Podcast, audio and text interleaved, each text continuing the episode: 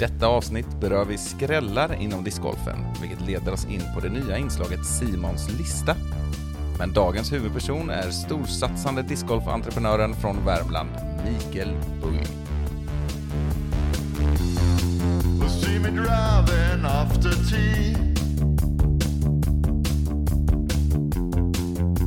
Weather's looking good.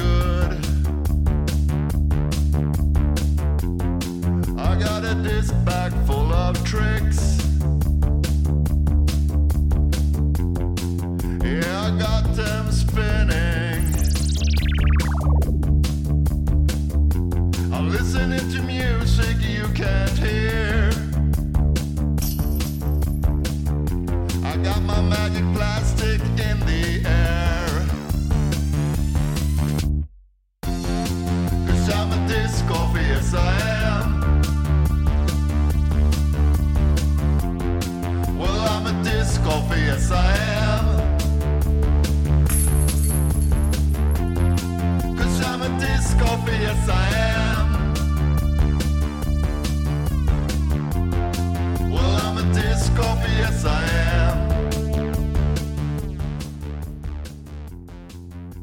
Hej! Välkomna till Discgolfpodden avsnitt 4.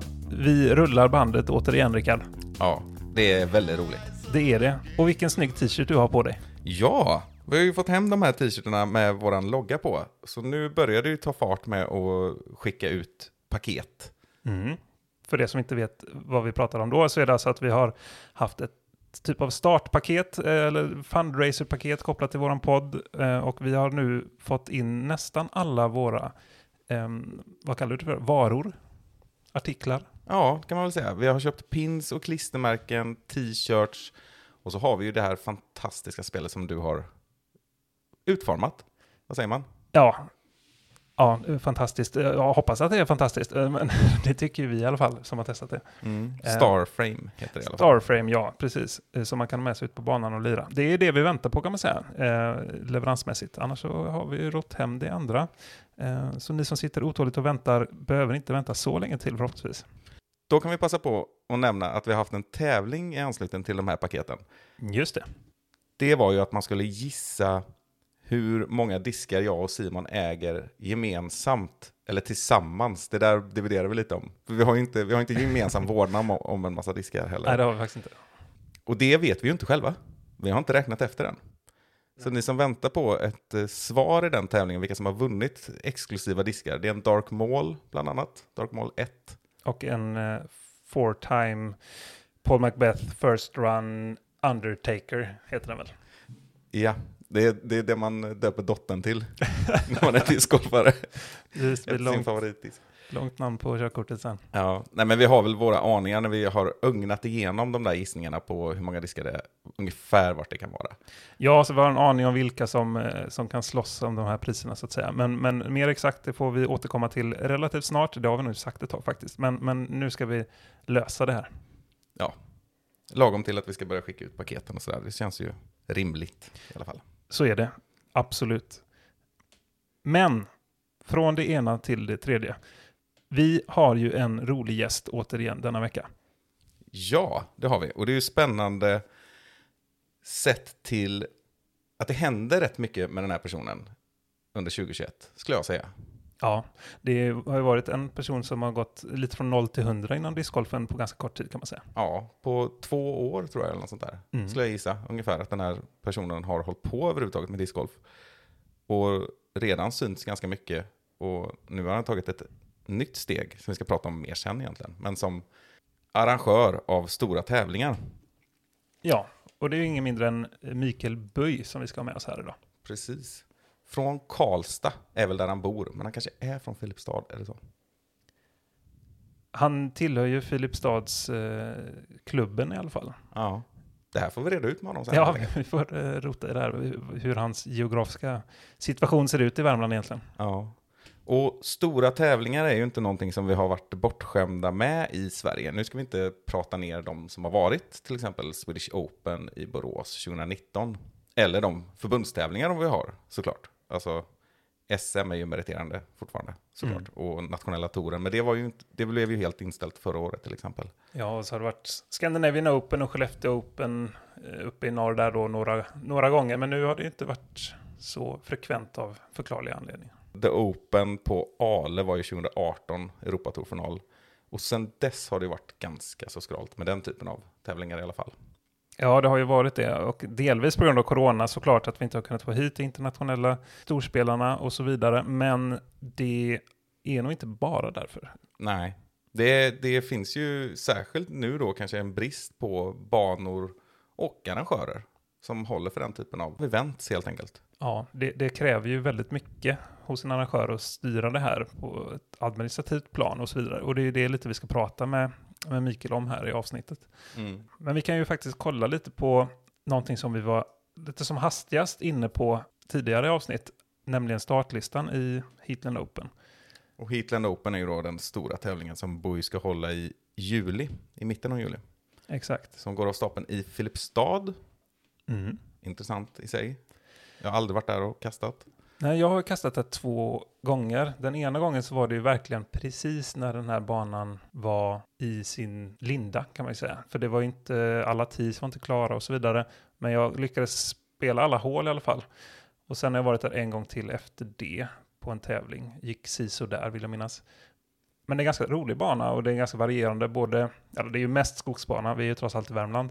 Men det är även en del lite öppnare hål också. Och Mikael har ju stora planer har vi förstått för den här banan att utveckla den. Och inte bara tillfälligt tror jag för tävlingen utan det är nog permanenta tankar i alla fall delvis tror jag. Vi kan inte spekulera mer om det, för det, det tar vi med Mikael. Men vi kan ju spekulera om eventuella vinnare kanske i, i eh, det här eh, startfältet och eventuella skrällar eller så. Det är ju ganska många anmälda just nu. Ja, och om vi skulle börja med FPO, då får vi nog säga att det finns en ganska given vinnare. Ja, för hon är faktiskt ensam i startfältet just nu. Vilket är väldigt tråkigt, men det är Lina Rydberg, vår poddkollega för övrigt. Ja, det är inte tråkigt att det är hon som är anmäld, men det är tråkigt att det inte är fler. Så vi kan uppmana eh, damer där ute att anmäla er till det här eventet, för hon kan behöva lite sällskap, Elina. Ja, och vi kan behöva följa upp det här senare också, i ett senare avsnitt och spekulera lite kring eh, Open där kanske. Ja, det tycker jag. Sen finns det ju en del andra damer som är anmälda, vilket är kul, men de, de spelar inte i samma klass nämligen, utan de spelar då i intermediate damklassen där. Det är fem stycken nu när vi spelar in detta som är anmälda där och det är både stockholmare och göteborgare och någon från Falun skulle jag tro. Så är det nog, ja. Men så, vi, vi kan inte spekulera så jättemycket i FPO som ni förstår, men, men förhoppningsvis framöver. Men nu är det ju då så här att på herrsidan så har vi ju en hel del intressanta namn uppe i toppen, om vi då pratar toppen kopplat till hur hög rating de olika spelarna har. Ja, och även till lite namnkunnighet brukar man väl säga också. Och meriter. Och då kändes det ju som när man bara ugna igenom här att vi började ju plocka ut åtta spelare i MPO egentligen som vi tror verkligen tillhör toppen. Ja, och det finns ju en tydlig favorit från svenskt håll som är Linus Karlsson vill jag påstå. Och där får du slänga in din brasklapp den här veckan också kanske. Ja, nej, jag, jag ska aldrig räkna bort Hagman. Han, eh, han var ju borta förra säsongen. Det var ju de flesta discgolfare i och för sig då. Men han Mm. var ju borta skadad också. Var inte med på SM och sådär. Men jag såg honom som hastigast också svischa förbi på en bana och det såg ganska stabilt ut. Jag tror inte man ska räkna bort Hagman. Nej, jag tvivlar inte på att han eh, har ett annat S i rockarmen, i dubbel bemärkelse kanske. Nej. Och sen har vi ju då två internationella namn som vi gärna pratar om. Ja, verkligen. Den ena har vi nämnt som hastigast tidigare. Det är nämligen norrmannen som visserligen är på waiting-listen nu, men, men han eh, väntar väl på diverse restriktioner och direktiv gissar jag, innan han löper linan ut så att säga. Men eh, det är då alltså Knut Håland vi pratar om, som är då 1020-ratad, vilket är samma rating, vill jag minnas, som den absolut största stjärnan i fältet. Philo Brathwaite. Yes. Korrekt uttal på den eller? Tycker jag, det var splendid. Ja, härligt. Honom känner vi från, ja, för det första, många år av discgolfande i toppskiktet i världen. Sen är det väl många som känner honom som kommentator också numera. Ja, Och dessutom kanske det mest kända discgolfkastet genom tiderna. Som kanske inte är det längre, men det var det i många år, hans Albatross. Ja, det är definitivt det mest kända som inte är ett ace vill jag påstå. Ja, precis. Om, man, om inte det, det är så att Locastros på USDGC Nej, det har inte gått om. Nej, det har jag svårt det att tro. Alltså. Även om det var mäktigt på sitt håll såklart. Det var också en albatross. Och framförallt så var det ju otroligt roligt att se det. För hans, hans reaktion är ju nästan hela grejen också. Att Ja. han springer och springer halvvägs upp på träd. Han, han hämtar disken i korgen och fortsätter springa, kastar kepsen, fångar upp den i farten. Och Ja, han, är, verkligen. han är liksom hoppar och skuttar och jublar. Och då är det Nicolo Castro vi pratar om alltså, som en ganska kontroversiell spelare i övrigt. Men säga vad man vill om honom, som man brukar säga när, när Lo Castro är i omlopp. Men han är ju en känslomänniska. Vilket är härligt att se. Ja, verkligen ut i fingerspetsarna så att säga. Och, och det lyser ju verkligen igenom när det går bra och när det går dåligt. Men, men det är ju när det går bra som det är väldigt roligt att följa Nico för att han, han lyser verkligen. Och han är en otroligt bra discgolfare också.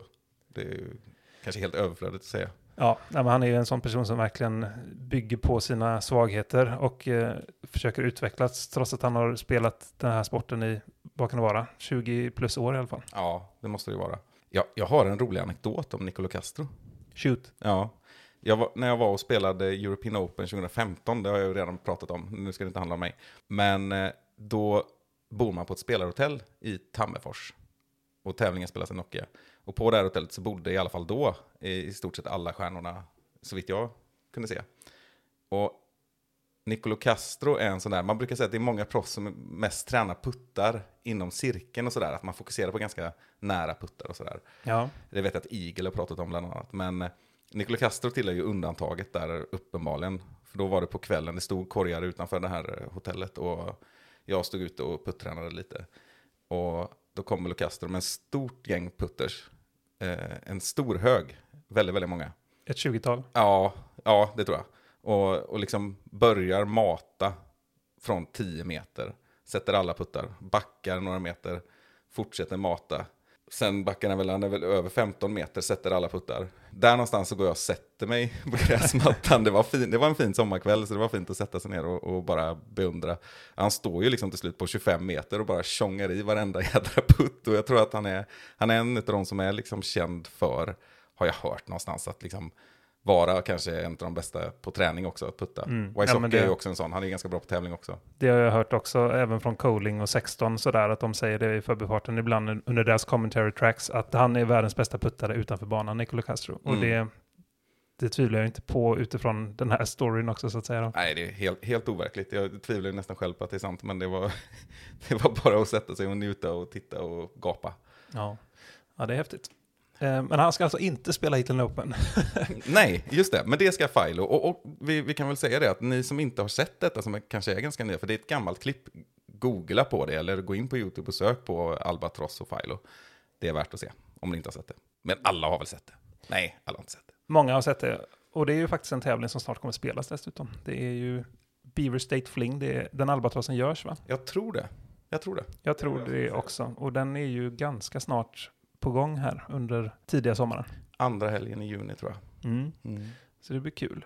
Men eh, om vi ska kolla lite på listan här då, sett till, förutom då Linus Karlsson och Henrik Hagman, Philo Brathwaite och Knut Håland, så finns det ju några som jag vill peka ut, som jag vill påstå är sådana som kan ha utvecklats ganska mycket under den tid där vi inte har sett några tävlingar direkt. I alla fall inga större tävlingar då.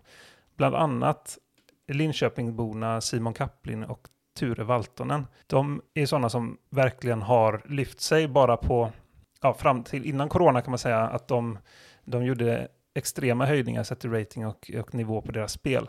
Eh, De är båda strax över 980 ratade nu. Simon Kappling har ju dessutom ett silver på SM. Stämmer bra. Och där fick du dela många rundor med honom. Ja, två i alla fall. Tre, tre, tre var det nog. Ja, men då Ja. är det ganska många. Tre av fem. Ja, vi spelade i ledarbollen där. Tre av fem rundor. Nej, och han, han kan ju spela. Ja, så det är det. ju inget snack om det. Sen har vi ju Elias Griple där också, som vi kanske inte har, alltså vi, alla har väl lite koll på vem det är, men det är en väldigt ung kille, stockholmare, spelar för Brunna. Och för Discmania. Just det, precis. Sponsrad Team Discmania-spelare inför den här säsongen. Det säger väl ganska mycket om kapaciteten tror jag. Ja, om jag får välja dock faktiskt eh, mellan Elias, Simon och Ture så skulle jag faktiskt ge Simon och Ture större chans för att det här är en ganska utpräglad skogsbana. Jag tror att de är vassare i skogen än vad Elias är. Jag ska inte ta ifrån Elias någonting där i och för sig då, men han är ju mer känd för att han, han kastar väldigt, väldigt långt nämligen. Mm. Och det säger inte att Simon och Ture kastar, kastar kort, men de har ju en skogsbana som hemmabana om inte annat. Eh, nu känner inte jag till Brunna så väl, gör du det i och för sig Rickard? Ja, det är ju Lillsjön och det är ju mycket, det är skog. Just det, det är Ja. Lillsjön då ja. Ja, det har du rätt i. Mm. Men, Jag kanske får äta upp det här, men jag tror ändå mer på Simon och Ture. Ja, nej men det är väl lite så att vi har inte kanske lika samma förhandskoll på Elias Griple, eller förstahandskoll kan man väl säga. Han är också en sån som har utvecklats extremt de senaste åren, så man hinner ju liksom inte riktigt med. Nej, nej precis. Och sen är det ganska givet att nämna Robin Willman och Johan Davidsson, som också är bland de högst ratade i tävlingen, hittills bland de anmälda. Och Robin Willman vet man ju vilken kapacitet han har, och Johan Davidsson är ju bronsmedaljör, regerande. Säger man regerande bronsmedaljör? Det kan man nog få göra. Ja, på SM i alla fall. Exakt. Men han är också en sån som har tagit ett extra steg nu på lite äldre dagar får man ju nästan säga. Men eh, medan Robin Willman har ju faktiskt legat i toppskiktet i Sverige under en tid nu. Mm. Det kan hända ganska mycket i toppen här helt enkelt. Det kan det verkligen göra och det ska bli kul att följa. Men om man skulle slänga in en riktig skräll här, då skulle jag vilja välja en värmlänning som är ganska ny i sporten, Emil Eriksson. Ganska lågt ratad i förhållande till fältet, 9,47. Men han har visat sig utvecklas också väldigt snabbt och känner till Värmlandsskogarna väl. Jag, jag tror inte att han kommer att kunna slåss om segern, det är nog lite väl. Men han kommer nog kunna spela bra mycket över sin rating tror jag. Och kan således ses som en skräll i startfältet i stort i alla fall. Ja, och jag har ju bara sett och hört talas om honom just i de här Värmlandstävlingarna som var i höstas och i vintras och sådär. Och det är ju kanske inte så konstigt att man har en lite lägre rating, för det potentialen att spela 1020 på Kil är än så länge i alla fall inte så stor. De är tufft ratade de där banorna, absolut. Mm. Så är det. Men på tal om skrällar, Rickard. Ja, Vad tror du om en liten lista som jag har gjort här med, med de enligt mig största skrällarna i modern tid? Då pratar vi internationell toppdiscgolf alltså. det tycker jag låter väldigt spännande. Jag har sett fram emot det här segmentet med listor. Ja, Och det roliga i detta också är ju att jag känner inte alls till vad du har för lista. nej, men det är ju jag. Det hoppas jag. Jag ska bara hitta den här. Och den här listan då med eh, mest otippade segrare eller största skrällar eller vad vi vill kalla det för är eh, fem stycken punkter stor. Och jag tänkte att jag börjar med femteplatsen. Mm. Så jag kör på helt enkelt och börjar på eh, plats nummer fem. Och där har jag faktiskt, vissa kanske kan höja på ögonbrynen här, men jag har, jag har James Conrad, USDDC 2019. Ja, men det är rimligt. Alltså det är ju, jag, jag, jag, jag kan väl gissa då lite hur du har tänkt. Motiveringen, ja gissa motiveringen absolut. Ja.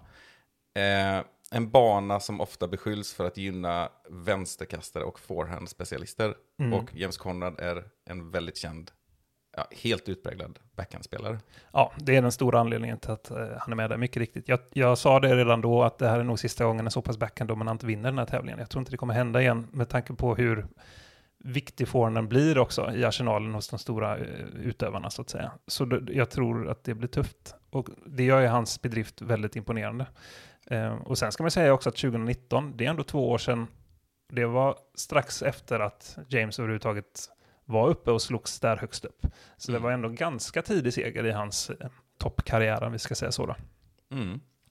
Eh, så han är på femte plats. På fjärde plats så har vi All-Star-eventet som var innan Disc Golf Pro Tour drog igång nu 2021. Där eh, Kona Panis lyckades vinna, vilket var väldigt otippat. Det kanske inte låter så otippat nu, för när man pratar om Kona Panis idag så är hon helt plötsligt en etablerad stjärna i damernas discgolf. Mm. Eller discgolfen i stort för den delen. Men då var hon ju inte riktigt det. Nej, och hon är väl fortfarande sett till rating inte liksom topp fem.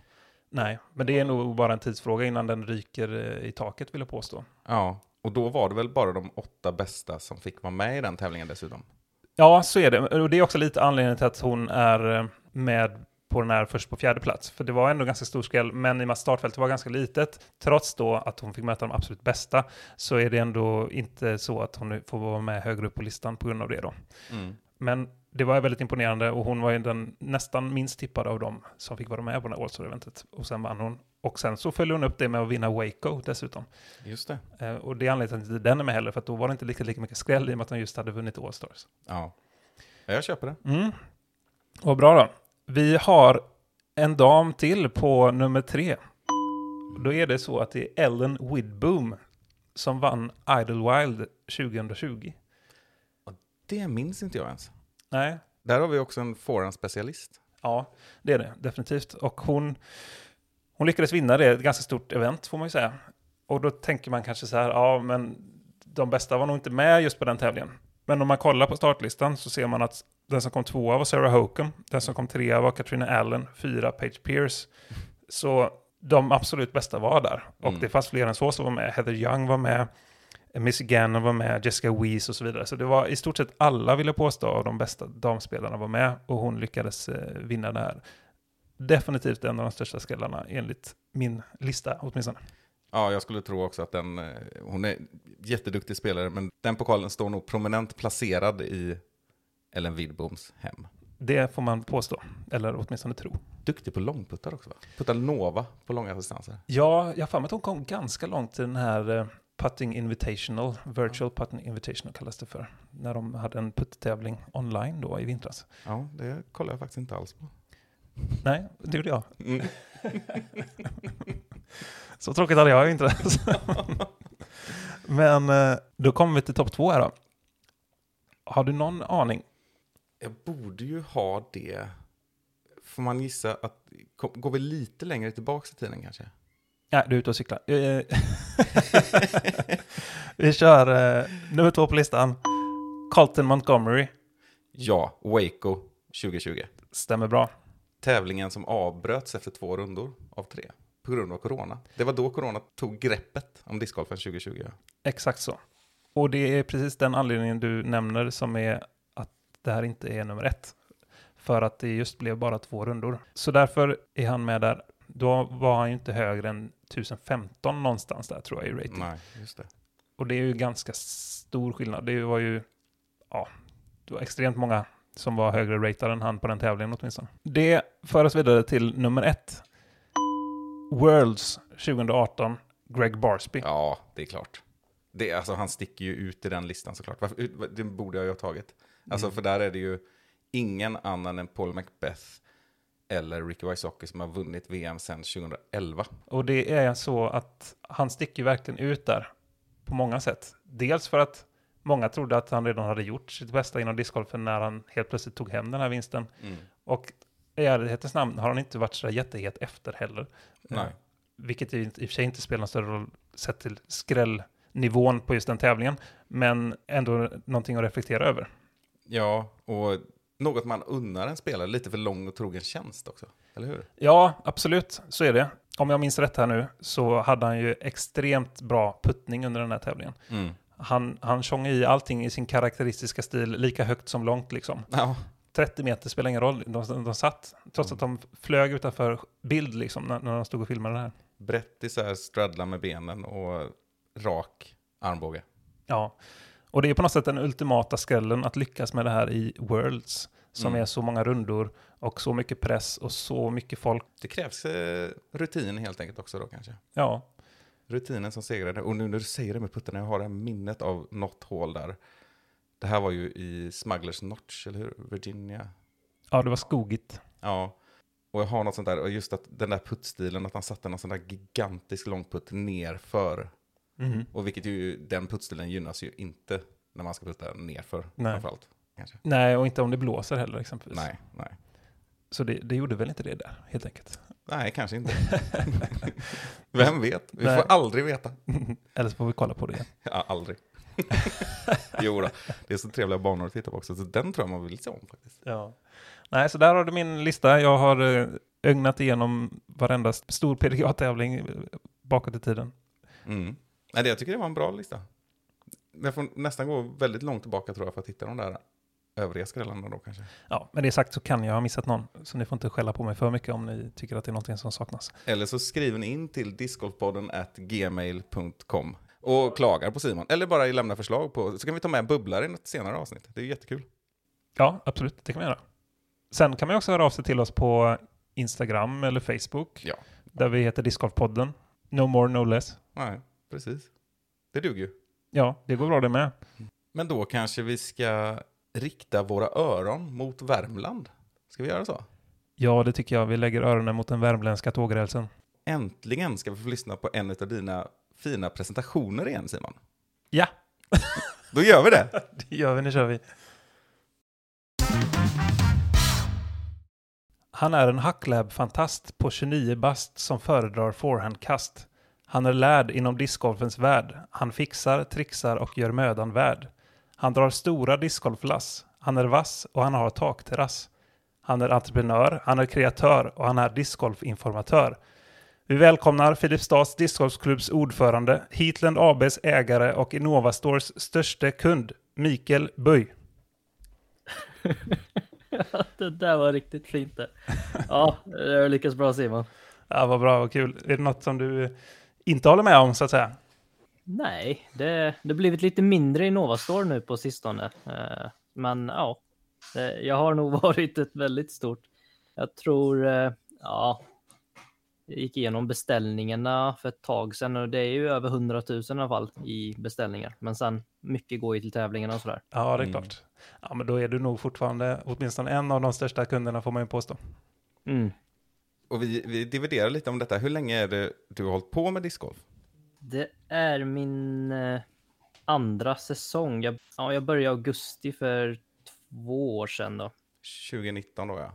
Ja, då var jag, jag kastade min första, första frisbee i augusti och så jag spelade min första tävling en månad efter det och min första sanktionerade tävling två månader efter det. Och det var liksom i förboomen, för, före coronaboomen. Precis. Ja, men det var precis vid bommen. Ja, men precis före ja. Ja, precis. Mm. Intensivt eh, har det varit för dig, kan man påstå. Ja, absolut. Hur många diskar äger du? Vet du det? Eh, Det går ju mycket diskar in och ut så här med tanke på att jag arrangerar mycket tävlingar så att det försvinner ju kanske en 40-50 diskar per tävling och så gör jag en beställning på 150 diskar och så här. Men jag kanske sitter på någonstans mellan ja, 4, 5, 600 diskar och sånt där. Det är inte så att man räknar dem direkt, men backarna är ju fyllda så att säga. Så att, Ja, det var inte så ofantliga summor ändå som man nästan hade föreställt sig. Nej, inte när man hör 100 000. ja, Då förstår man att det har varit lite på utåt-saldot också. Ja, rullians. ja, men precis. Hade vi något mer i presentationen här? Eh, jag ska se, det ska vi ett ögonblick. Var det något du reagerade på i presentationen, Mikael? Nej, jag tyckte bara att allting lät klockrent. Det var bra, då stämde det i alla fall. Ja, men vi, vi nämner ju det här att du är både entreprenör, kreatör och discgolfinformatör. Eh, du är ganska duktig på att liksom nå ut på sociala medier och så här, och inte bara eh, kring liksom dina olika arrangemang och tävlingar och så, utan du är också liksom duktig på att informera om olika regler och, eh, och, och annat liksom som är relaterat till PDGA-tävlingar framför allt. Mm. Ja, det är ju en djungel där med PDGA, och det, är- det är ju i princip ingen som, som kan allt det där. Så att det, det, jag tycker det är viktigt att lyfta de här grejerna som, som man inte tänker på. Senast var ju det här med eh, öhål, dropzones och sådär som, som nästan känns som hela Sverige har inte tänkt på. Eh, den regeln har funnits i många år och det är nästan ingen bana i Sverige som riktigt tänkt på det här med att ja, man behöver skicka in en waiver till PDGA för att få spela ett öhål. Det blev ju nästan lite kaos där ett tag bland arrangörerna ute i Sverige. Kan du förklara lite vad det var det gick ut på? Ja, enligt PDGA så eh, när du kastar OB så, har, så ska man alltid ha möjligheten att antingen retia eller kasta där disken skar OB-linjen eller gå till en dropzone om sådan finns. Det som inte är tillåtet det är, det är att tvinga spelaren att gå till en dropzone om man har kastat OB då, eh, vilket är fallet med väldigt många öhål då. Det är väl egentligen det att man, man tar bort de här eh, valen som en spelare har rätt till. Men för att förtydliga där så får man väl tvinga folk till en dropzone så länge den är godkänd av PDGA? det Precis, och då får man skicka in en waiver till PDGA. Du, du skickar in ett mail med eh, vilken tävling det gäller, hur hålet ser ut, eh, men även lite dimensioner på hur stort ön är, hur långt det är för att komma inbounds och eh, hur långt ifrån eh, dropzone ligger. Så att det finns ju regel att dropzonen får inte vara mer än, det får inte vara mer än 15 meter för att komma in bounce, bland annat. Eh, sen en annan eh, dropzone-regel som kan vara värt att tänka på det är att dropzone vid mandatories måste vara inom 10 meter. Har man en dropzone som är längre än 10 meter från mandatory så då bör man egentligen en waiver för det också. Så att ni som bygger banor där ute, eh, har det i åtanke när ni bygger öhål och sätter dropzones för mandatory så att, att de är inom de här eh, gränserna då så att eh, arrangörerna inte behöver skicka in waivers. Och ett sätt man kan lösa det med öhål det är ju att man, man kör eh, man kör hasard istället för OB. Eh, och hasard är då för ni som inte vet att eh, landar du i hasardområdet så får du kasta där disken ligger med, men med ett pliktkast.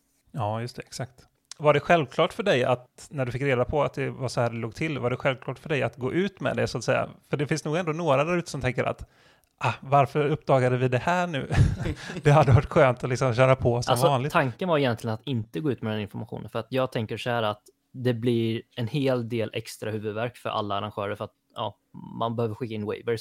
Spelaren har egentligen rätt att har man inte en waiver och man spelar en, eh, ett öhål och går OB och säger att ja, tar du disken där den skar OB-linjen så kanske man har en enkel parputt sådär. Så att det är väl egentligen det jag stod i kvaret om att men ska jag verkligen gå ut med det här för då kommer ju folk börja eh, ifrågasätta TDs och sådär. Bara, ja, men har du skickat in waiver eller inte? Men ja, jag tyckte det ändå var rätt att mm. eh, komma fram och informera alla om att den här regeln finns och på, påminna alla. Jag förstår dig, absolut. Ska vi kanske hoppa till det här med ditt entreprenörskap en sväng? Ja, men det kan vi göra. Eh, jag tänkte i och för sig på en annan grej som skulle kunna vara intressant att förtydliga från presentationen lite kort i alla fall. Ja, men flika in det. Ja. Vi får ju lära oss en hel del här och nu undrar jag lite också, vi sa ju någonting om att det var Hooklab Fantast, sa vi va? Och det är kanske inte alla som vet vad Hooklab mm. är. Nej, men Hooklab är ju, det är ett företag i, eh, i USA då som, eh, som dajar diskar. Eh, och de har ju trademarkat den här, ser ut som en kaststjärna ungefär då. Och den har ju blivit väldigt populär bland ja, spelare och samlare och sådär. Vi ser bland annat Eagle kastar väldigt många Hooklab dajade diskar. Rickaway Hockey har några och sådär, mm. så att de syns lite bland, proffs, bland proffsen också. Så att, eh, ja. Så det, det, är väl egentligen en smaksak. Vissa påstår att fina diskar flyger bättre. Eh, det är väl en smaksak sådär, men mm. jag tycker de är väldigt fina och ser väldigt fint ut när de flyger och sådär. Ja, och för de som undrar, vad är det med Hooklab? Är det bara att det är ett trick och säga ja, men det är väl det. Ja, och det är inte, det är inte bundet till något märke så heller, utan det, det finns ju överskridande för de, även om de flesta kanske ändå är Innova Discmania, har du koll på det? Ja, det, Innova Store säljer ju, eh, eller har gjort det ett bra tag, eh, Hucklab diade diskar och de har ju bara Innova Discmania sortimentet i stort sett. Eh, sen, sen går det att få tag på andra eh, märken också i Hucklab, eh, men då får man oftast beställa direkt från USA, men, men då blir det en hel del extra kostnader då i ja, tull och frakt och sådär. Så en uh, Hucklab Sheriff är egentligen mer åtråvärd sett till antalet där ute än en Destroyer? Ja, precis. Eh, det finns nästan ingen eh, Hucklab Trilogy där ute. Det är väldigt ovanligt att de, de har det i, även i butikerna i, i USA faktiskt. Mm, mm. Och man brukar få dega ut ganska mycket för en, på andrahandsmarknaden för de här diskarna också. Mm. Du, aktiebolag. Mm. Du valde att starta Heatland AB. Ja, Heatland Discgolf AB. Just det. Berätta, hur, hur kom det sig just valet av, eh, av företagsform? Ja, men eh, egentligen, eh, jag får ge cred till Erik Mellgren på Dig Events för att han, han var på mig väldigt mycket i början där att, att arrangera det på rätt sätt och att, att man, man gör det i vit form så att säga. Eh, för att när jag började, som väldigt många andra, när man började arrangera sina första tävlingar, där man, man, man skapar en tävling i King och så samlar man ihop lite anmälningsavgifter på Swish och så kör man en tävling sådär och så betalar man ut och sådär. Men jag vill ju göra rätt för mig och, och tanken var egentligen att jag skulle arrangera allt genom eh, föreningen då. Jag är, med, jag är även med i styrelsen i Kasa eh, Frisbee Sportklubb. Så mm. tanken var att jag skulle köra allt mitt arrangemang genom föreningen. Men sen när jag räknar lite på det så de summorna jag kommer upp i, eh, alltså omsättning, blev väldigt mycket. Och det var lite tveksamheter om, om klubben skulle kunna, skulle kunna ta in sådana stora summor pengar. Det kanske blir lite problem och sådär. Så att eh, mm. ja, jag bestämde mig att slå på stort egentligen. Eh, och det, det, är lite det som är folk som känner mig att eh, det är så jag rullar. Att går jag, går jag in för någonting så är det all in eh, för det. Så att eh, ja, jag startade ett aktiebolag och ja, jag tror nog jag är det enda aktiebolaget i Sverige som har med discgolf att göra. De andra är enskilda firmor och sådär. Det tror jag också. Nej men det här, det, det handlar ju, alltså skattemässigt när det kommer till prispengar och sådär så är det dels lite av en djungel för oss i discgolfen. Det finns de som har kollat upp en hel del och, och sammanställt och sådär. Men även för föreningar så är det väl ganska knepigt. Man ska i alla fall anmäla vid vissa, vid vissa belopp helt enkelt. Ja, alltså ett av de stora problemen när det kommer till, till prispengar i Sverige, det, det är just skatterna där. Eh, och det är just därför ingen, det är därför ingen kan erbjuda prispengar som, som arrangerar genom ett företag för att eh, ja, i princip så försvinner 50% av prispengarna. Eh, och då kan man ju lika gärna ja, ge presentkort för 100% av värdet. Men eh, ifall man arrangerar genom eh, förening så, så kan man betala ut, för i år så är det 23 800 kronor per år per utövare. Och då är föreningen befriade från att betala eh, skatter och arbetsgivaravgifter. Eh, dock så är mottagaren, alltså spelaren som tar emot pengar, är ju egentligen skyldig att ja, på eget bevåg eh, anmäla den inkomsten till Skatteverket. Sen om man gör det eller inte, det är, det är en annan femma. Ja, just det. Men är det det som är din plan så att säga framöver? För jag har förstått det som att du nu initialt jobbar också med presentkort som utdelning i Open-klasserna då, Mm. som, som utbetalning. Men jag har förstått att du har mumlat lite om det här att, att eh, du jobbar på en lösning så att säga, att kunna få ge ut pengar på ett vitt sätt i, Mm. i dina tävlingar. Är det här via, via förening på något sätt och kopplat till ditt företag? Eller, eller hur är den tanken? Ja, men precis. Äh, men jag, jag tycker det att eh, visst, det, det är jättebra att det finns eh, företag som, som arrangerar tävlingar och, och är fokuserade mot amatörerna. Men, men jag tycker det är viktigt att man, man, man, man har en morot till eh, ja, proffsen också, att, att de ska kunna tjäna en slant på det. Och jag tror det är det, det som är vägen framåt om man vill man vill eh, växa sporten för proffsen och även för att få in de här stora sponsorerna till de här stora tävlingarna. Det är lite det som är tanken som jag har att eh, jag arrangerar en hel del C-tiers. De är mest fokuserade till amatörerna. Men visst, proffs får jag vara med då, men de får ju betalt i presentkort då.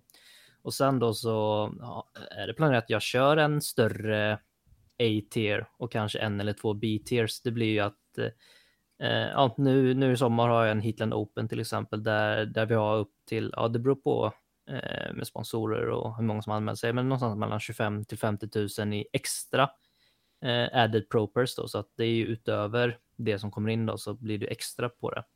Mm. Och, och det kommer från sponsorer och så då? Ja, och, och det, de här större arrangemangen, de, de arrangerar ju helt utan eh, vinstsyfte i stort sett. Och på det sättet man kan dela ut pengar, det är ju att eh, jag har tillgång då till, eh, till ett föreningskonto då. Eh, nu har jag bland annat tillgång till tävlingskontot i, i Karlstad, Karlstad Frisbee Sportklubb. Jag kommer ju kunna betala ut 23 800 kronor till spelarna ja, upp till det då, utan att man ska behöva tänka på skatter och sådär. Precis. Nej, och det, nu tänker jag resonera lite här, för jag tänker på det när man det finns en sån här diskussion om att, eh, att det försvinner mycket pengar och sådär. Och jag tänker, borde man inte kunna jämföra med andra sporter också? För det går ju uppenbarligen att arrangera stora tävlingar med prispengar i Sverige inom andra sporter. Och det är lätt att tänka på större sporter då, givetvis, alltså tennis, Båstad Open eller Längdskidor eller vad som helst. Ja, precis. Och, och för, för den del betala ut löner till div, division 2-spelare i fotboll och i, i hundratals klubbar gissar jag. Och då landar vi inte lite då i att vi egentligen har haft svårt men borde kunna få lättare med tanke på hur stor sporten är nu att locka sponsorer som kommer in med de här extra pengarna som täcker upp då för bortfallet om vi kan kalla det det. Mm.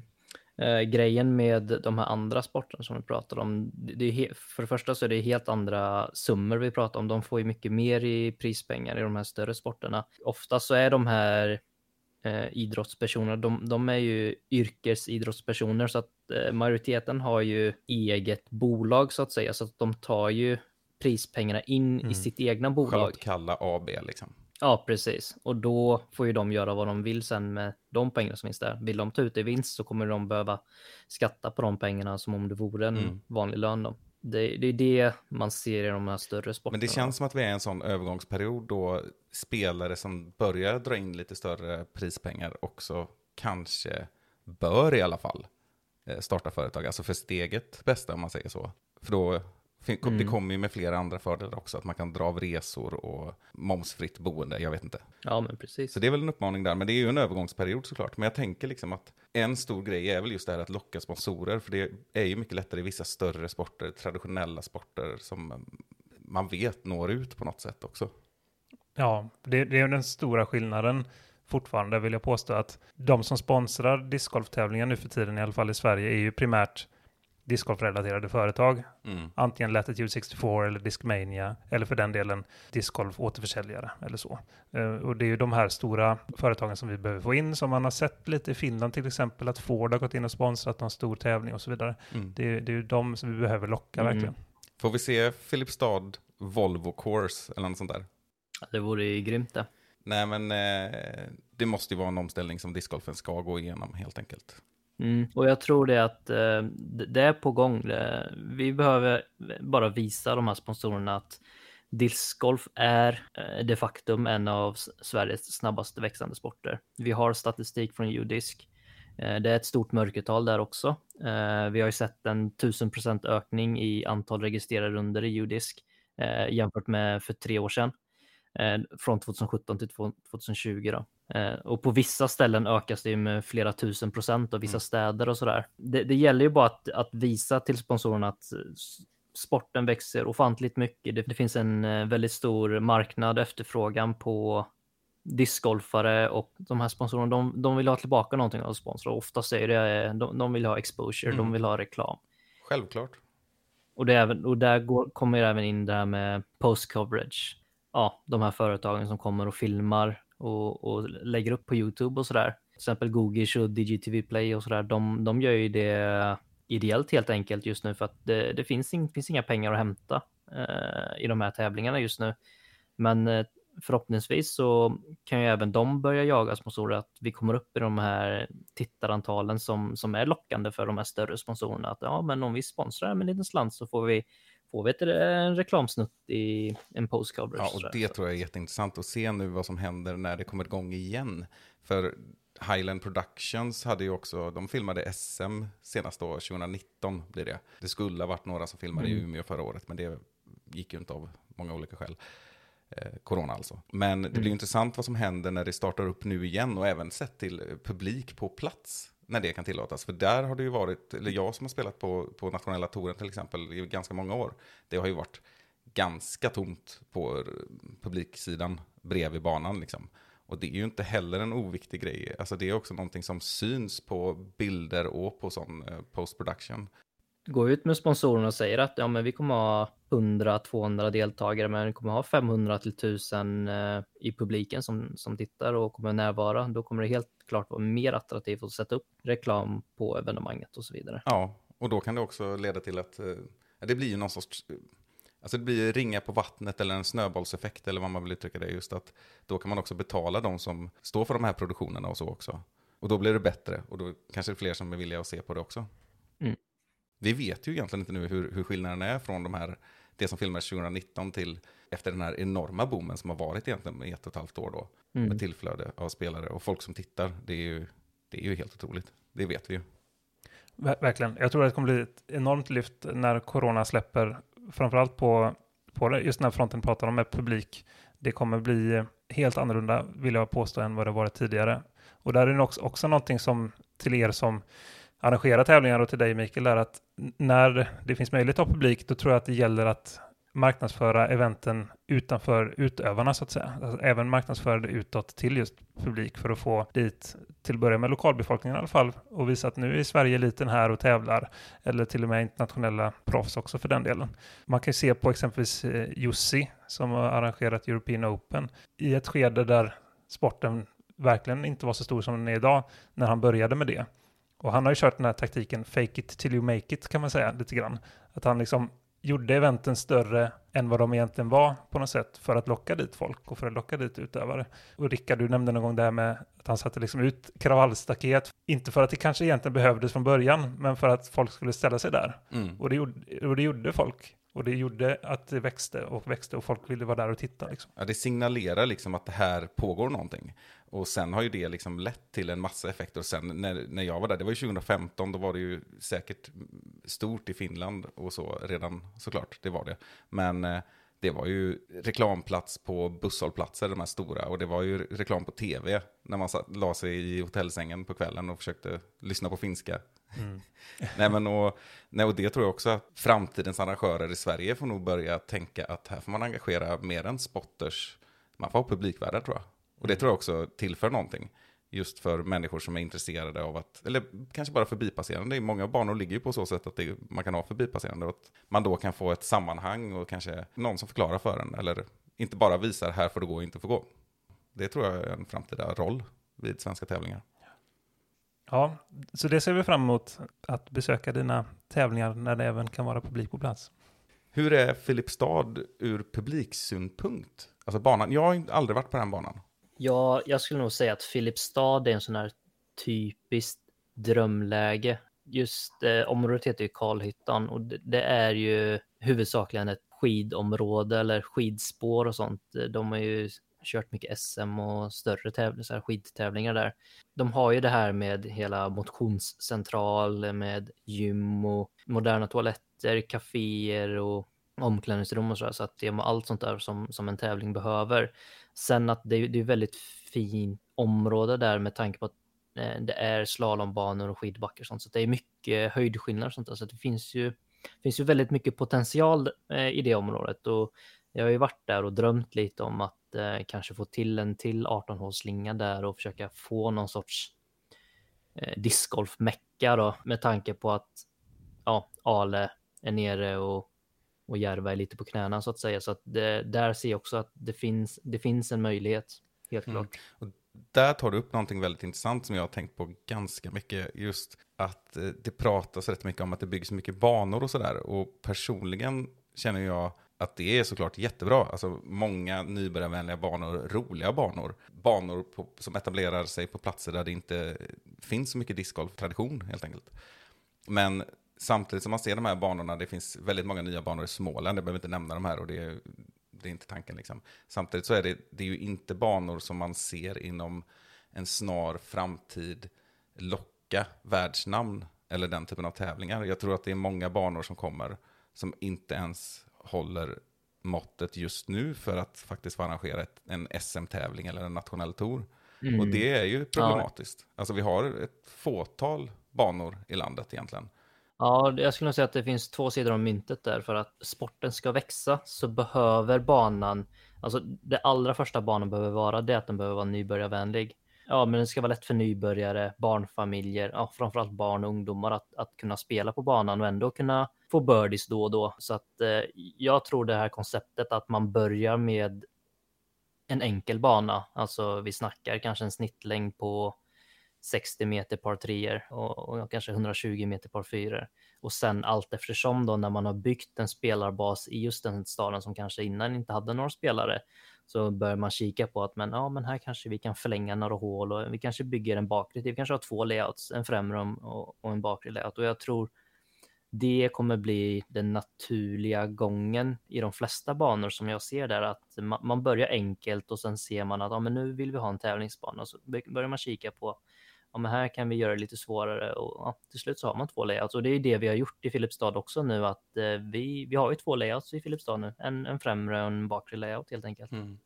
Ja, men samtidigt tror jag, alltså jag håller helt med dig, det är superviktigt med de här banorna. Problemet är att det byggs så få banor med liksom tanken att det ska bli ordentlig tävlingsbana. Och nu är det liksom tre år sedan snart vi hade amerikaner överhuvudtaget på svensk mark. Alltså de kommer, de åker, passerar liksom Sverige, de åker via Norge och Finland om det skulle vara så. Man kan nog räkna på ena handen den typen av banor som vi har i Sverige. I alla fall betydligt färre än tio som håller för den typen av arrangemang. Så där finns det ju också en jättestor brist som man inte ska glömma bort. Och som inte, som inte är oviktig. Eh, och som också är det där att får man hit några amerikaner, tänk hur folk skulle vallfärda till eh, den orten. Alltså discgolf Sverige skulle ju åka dit för att titta på ja, Eagle och Page och Paul Macbeth. Det, det skulle ju också ge ringen på vattnet liksom, eh, långt utanför liksom, precis det området. Eh, just för den här mediala uppmärksamheten och att man förstår att discgolf är någonting som lockar och som kan locka sponsorer eh, också. Jag tror, inte det är, jag tror att det är superviktigt. Att just visa den här professionella sidan så att den inte hamnar bredvid det här att det är en sport som alltid tuggar på som den växande sporten, det här nybyggnationen och det har loopat liksom i så många år det där, den här berättelsen om discgolfen som den nya sporten. Eh, samtidigt som den är etablerad. Man får ju fortfarande den här frågan från bekanta, liksom, den här lite skämtsamma frågan. Går det att vara proffs i det här eller? Ja, det finns de som tjänar ganska många miljoner liksom. Ja. ja, men så är det. Och, och att de riktiga tävlingsbanorna, om man säger så, är ju underrepresenterade i Sverige, verkligen. Så det, det behövs, samtidigt som jag ändå förstår hur du också menar, Mikael, där att det är vettigt att börja litet, men i vissa fall så behöver man nog slå på stora trumman också. Eh, och där tror jag att Filipstad är ett ganska bra ställe. Vid första anblicken kan man tänka kanske att Filipstad ligger mitt ute i ingenstans på något sätt. Men när man ser till var det ligger i Sverige i stort, om man bygger en riktigt stor bana där, så ligger det ju faktiskt ganska bra till. Det är ungefär lika långt från Stockholm till Filipstad som Göteborg till Filipstad. Ganska nära till Oslo, Örebro, Örebro, Karlstad såklart. Ja, det är ju de närmare då, men om vi pratar om riktigt stora då. Och även Falun-Borlänge. Det är liksom kransat av, av de stora städerna. Visserligen då ett antal timmar bort såklart, men det är folk beredda att lägga bakom sig när det är stora tävlingar och bra banor som man pratar om. ja det vet vi. Det vet vi vid det här laget. Mm. Är det något annat som du tänker på som du skulle vilja ta upp så här? Ehm, ja, jag kan väl lägga en liten blänkare att i september kommer jag anordna en, jag ska inte kalla den mindre, men jag kommer anordna en B-tier i Örebro. Mm. Två dagars tävling. Eh, Den kommer heta Heatland Pennybridge Open. Mm. 7500 kronor i added pro purse, eh, tanken. Så det är väl också en sån här mindre där man har mycket fokus på proffsen och att de ska kunna tjäna en slant. Och där har vi ju fina banor som Brickeberg och Hästhagen. Är det så att det ska spelas på båda då kanske? Ja, precis. Så att eh, man spelar två runder, det blir fyra runders tävling. Så man spelar två runder lördagen, två runder söndagen. Så kör man ja, Brickeberg för lördagen och Hästhagen söndagen, eller vice versa. Då. Häftigt. September säger du. Har du något datum där? Eh, ja, det datumet är 25 till 20, 26 september. Mm. Och då vet ni vart ni hörde det först. Det var på Discgolfpodden. Mhm. Eller? Du kanske har gått ut med den här informationen redan? Nej, det, jag har inte gått ut med någon, men den, den ligger uppe på PDGA, men jag har inte, jag har inte gått, gått ut med någon information någonstans faktiskt. Nej, men det ser vi fram emot. Och slutet av september, då är det ju just nu i alla fall inte några andra stora tävlingar som vi känner till. Sen är det väl ganska mycket i förbundskalendern som kommer stuvas om, som vi inte vet så mycket om. Nej, just 25 till 26 finns det ingenting planerat eh, hos eh, ja, Svensk Discgolf då. Ja. En ganska svårplanerad säsong generellt, både som anordnare och som utövare, får man säga. Mm. Ja, men precis. Eh, datum flyttas hejvilt och sådär, så att Mm. man får göra det bästa av situationen. Och förr eller senare så kommer två större tävlingar krocka och det är väl egentligen det, är så det kommer hända. Eh, Men det finns ju tydligen ett, ett behov av, av de här tävlingarna eftersom alla tävlingar fylls ju ändå så att eh, ja, mer tävlingar till folket helt enkelt. Mm. Exakt så, det blir snarare ett lyxproblem när det finns fler tävlingar att välja på. Ja, och vi ska ju inte börja längta efter 2022 redan nu. Det, är ju faktiskt en ganska härlig sommar att se fram emot. Och, men jag tänker också att den här, det du sa om att lockar man Crush Boys, då, då, kommer det, då kommer folk flöda liksom. Men det kan ju också ge ganska bra ringar på vattnet på sikt om du har tänkt eh, arrangera Heatland Open igen. Att kunna peka på 2022, att ja men Filo var här. Mm, ja, det är lite det som är tanken att eh, jag vill ju att Heatland Open, det ska ju det ska bli Sveriges svar på Tyni att vi utökar den varje år och kanske involverar fler banor och fler sponsorer och rätt som det är så kanske mm, jag snackar med, eller att man har diskussioner med eh, PDGA Europa och kolla om det kanske går att få in det som ett stopp i Eurotour. Det vore ju, det är det som är målet eller drömmen säger, från min sida. Och, och det är ju lite det här jag menar, det är ju den, den här typen av visioner vi behöver och det, det här tackar vi för. För det, det finns ju inte många som dig som gör detta, eller tänker så. Det är mer ovanligt, mer unikt på något sätt och också någonting som, som det, där det finns en stor lucka helt enkelt att fylla. Mm. Ja, vi är svältfödda på den här typen av arrangemang. Mm. Så stort tack för det. Mm, tack själva för att jag fick komma och berätta och prata lite. Ja, vi är hemskt glada att du gjorde det. Ja, Mm. så är det. Nej, jag får också tacka så mycket för din medverkan. Det var kul att prata med dig, Mikael. Ja, tack själv. Ha det jättebra. Ja, ha det gott. Vi hörs framöver. Ha det gott. Hej. Mm, Hej, hej.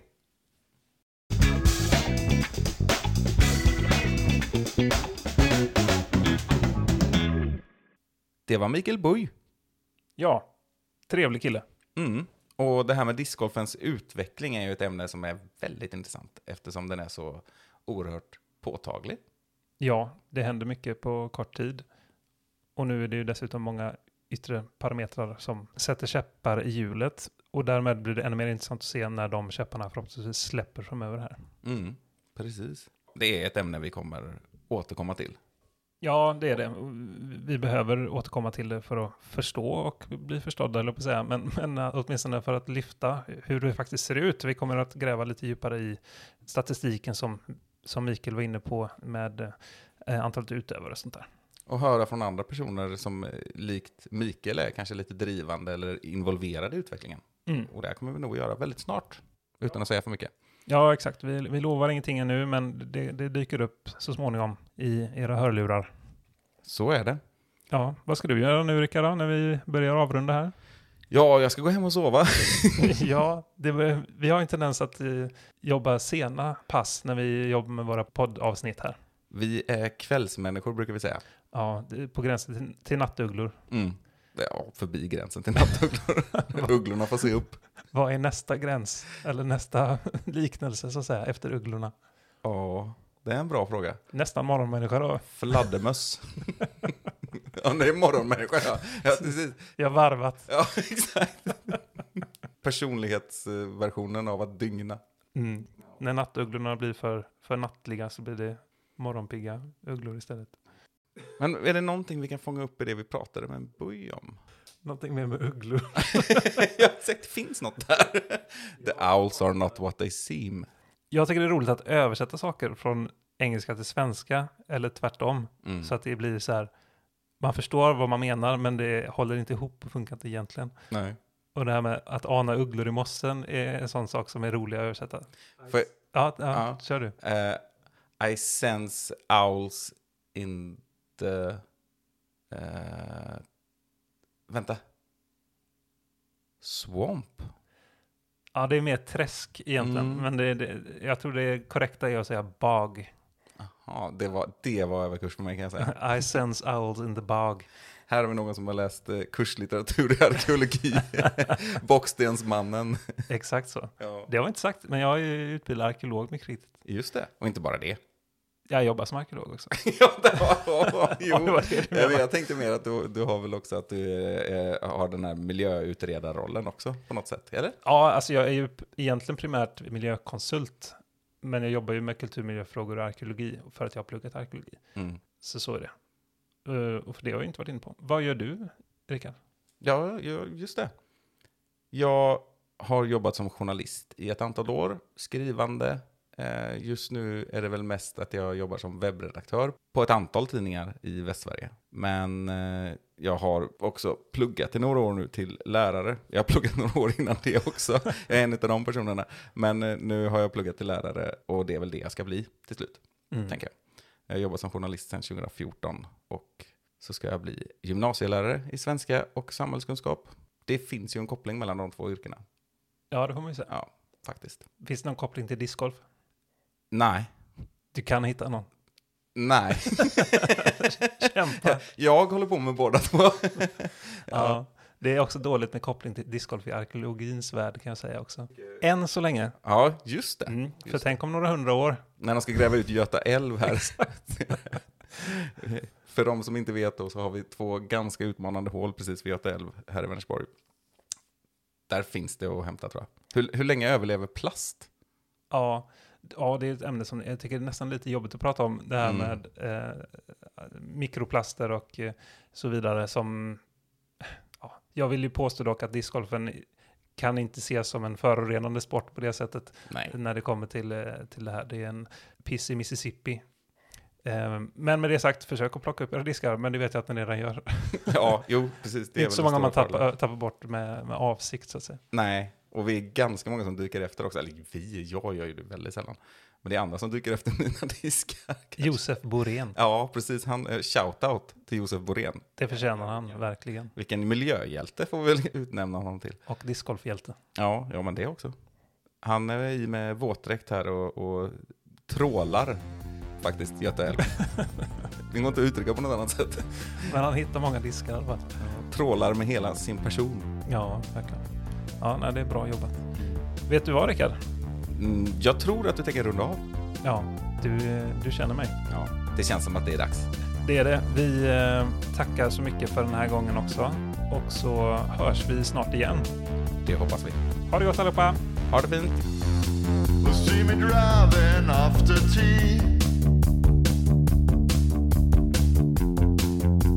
Weather's looking good. got a disc bag full of tricks. Yeah, I got them spinning. I'm listening to music you can't hear.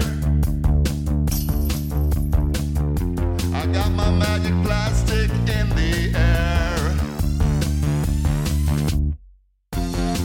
Cause I'm a disco obvious I am.